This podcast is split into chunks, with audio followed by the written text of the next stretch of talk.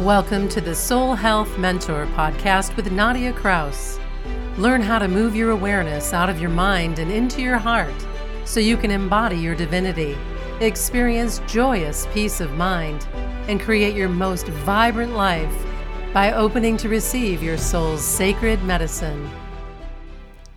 Hello, beautiful soul. Hello, strong heart. Hello, brilliant listener. Welcome back to episode number 38. Today, I'm going to talk to you about a really meaningful topic that isn't talked about a lot.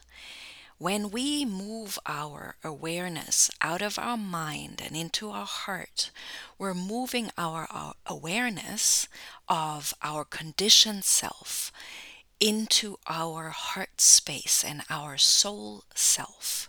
So, today I would love to talk to you about what it means to allow old identities that have nothing to do with your next level expansion and growth, how to allow those old identities to die so that you can rebirth your sacred self in a version that is much truer to your heart.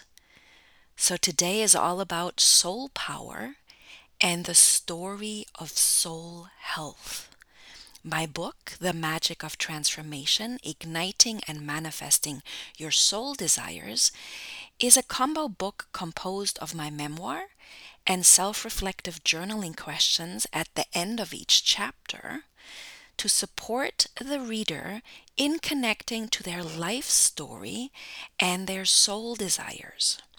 And when you connect to your life story and your soul desires, it's a out of your mind, the conditioned mind, the old identity, it's an out of your mind and into your heart process. And it really is a story, the book, my memoir.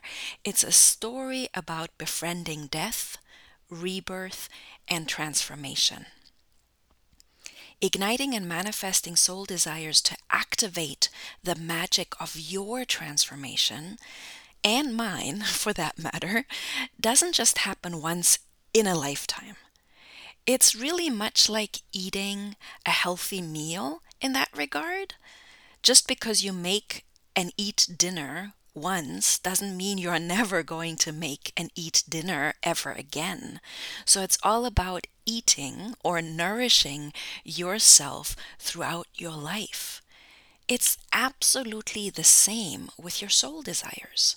It's all about nurturing, nourishing, and supporting the dream that your soul has for you so that you can expand, grow, and flourish over and over and over again. Should you choose to want that for yourself? Should you choose not to settle for the norm. Because let's be real here. The norm, there's so many belief systems that is accepted and acceptable within the norm. One of those belief systems is, well, I'm getting old. And getting old means I'm going to be sickly and I'm going to start having pain in my body and I'm going to start gaining weight. And all that is, is a belief system. And it's a belief system and a conditioned way of being because it's, you know, what we believe we become. It's one of those belief systems I cannot settle with. I can absolutely not settle with that. So I do not accept that wildly accepted norm. And it's the same with your heart's wishes and soul desires. I have not accepted, and this started at a really young age. I was not going to live a life where I am dying a little bit more every day because I'm doing a job and I'm doing work that doesn't inspire me, that doesn't empower me, that doesn't help me to grow and expand and flourish. So I've always had that innate drive to boldly go places I've never been before, to really honor my soul power and my soul health, which soul health in its best expression is literally you using your divine potential and making it manifest. So let's talk about this some more. Choosing yourself, your truest self, your soul self, over and over again takes mastery, absolutely. Specifically in the process of transformation, and it is not something that is wildly talked about. In transformation, you need to learn to get comfortable with the uncomfortable, specifically the death and rebirth cycle. Getting comfortable with the uncomfortable. I've talked about the four zones of growth and expansion in a previous podcast, but I'm just going to recap for a moment. So there's your comfort zone. And in your comfort zone, things are working for you. You know, you're doing a job that you know what to do in, you're getting a paycheck. This is just an example. And everyday life is working. Maybe you've got an exercise routine going for you. Maybe you have a meal prep routine going for you. Everything is going well. And that's your accepted status quo and the norm. And there's nothing wrong with that. But as soon as you want to manifest something more, because maybe even though you love the job you do and pay is good and work hours are great, you are noticing how you're getting a little bit bored with the status quo, and maybe you just want something more exciting. So, that little soul whisper right there is a hint that your soul self is ready to help you grow and expand and flourish your human self into something more. Why do we need to settle? More than enough. Why can't we have more than enough instead of just enough or never enough? Why do we have to settle for mediocre when we can have more than enough? When we can have abundance in every single area of our life?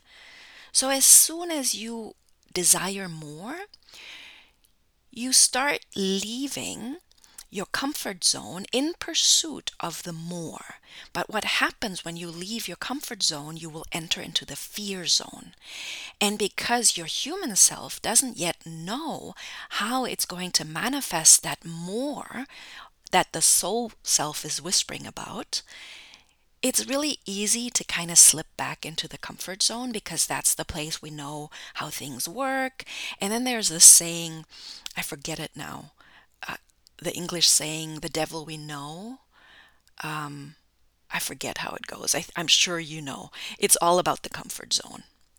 It doesn't matter if we're unhappy in the comfort zone, it's safe and secure, and we actually know what's going on. So th- moving through the fear zone takes a really strong why and soul desire because it is that strong why and soul desire that's going to pull you through the fear. And that fear zone is also very, very um, scary because in that fear zone, while your soul desire why is pulling you through, an old identity dies something that you're no longer accepting of.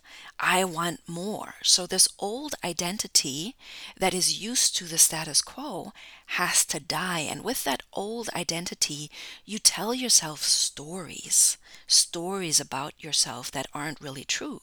So, that is the death cycle that enters into the rebirth cycle. And the rebirth cycle is all about the learning and expansion zones. In the learning and expansion zones, you learn to flourish yourself into the new version of you. Doesn't mean that it's super easy straight away. You're learning, you're awkward, it's messy, it's so much like the caterpillar turning into the butterfly. And did you actually know that a caterpillar turns to mush in the cocoon? literally dissolves, that old self image dissolves, and then it's reborn into the butterfly that's the self image. So, that analogy of the butterfly is so spot on. And it's really not that you can't create and manifest your soul desires and all you require, desire, and deserve. Not at all. That's not the problem. The problem is that you're holding on for dear life to an old identity and life you have long outgrown. And this goes for me as well. Every single transformation that I've got had to go through in my life to get to that soul desire and heart's wish coming true took me on that journey of death and rebirth and transformation. And it wasn't always pretty, it wasn't always super streamlined and linear. It was messy and it was spiral, and I sometimes and often had to revisit those places that are secret and hidden in our subconscious. We don't even realize why we're holding on to that old identity until we do the work of looking at those blind spots. And I too had to utilize spiritual healing techniques, spiritual transformation techniques. I too have hired mentors to help me see those blind spots because we can't see those. That's why they're called blind spots. And you cannot change what you cannot see, and you cannot heal what you cannot feel. So, doing that work of the deep subconscious is really important.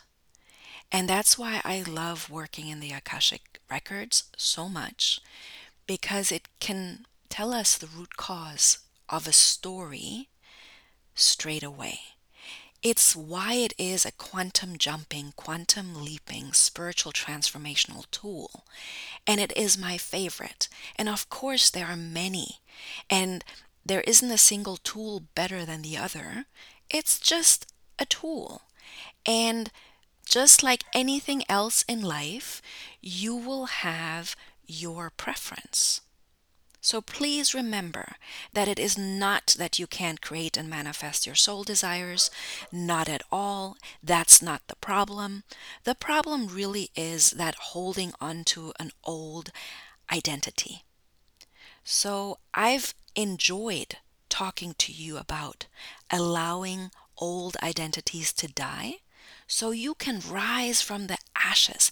It's literally sometimes we have to burn those old identities down, literally, and allow ourselves to be reborn from the ashes. When we do this consciously, we can get through it really quickly.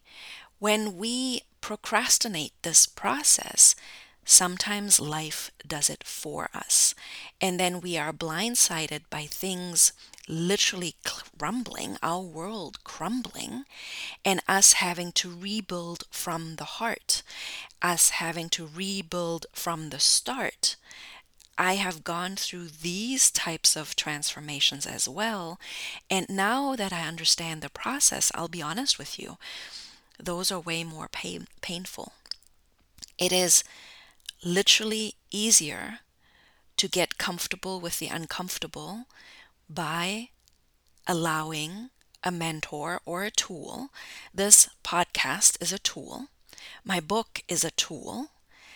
One on one work with me is zeroing in and really quantum jumping and quantum leaping.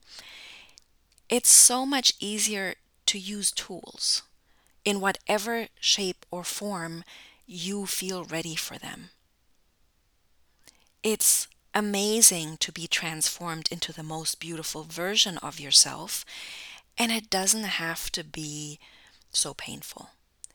It is uncomfortable, I'm not going to lie, but it's so much more comfortable when you actually have a guide on the journey.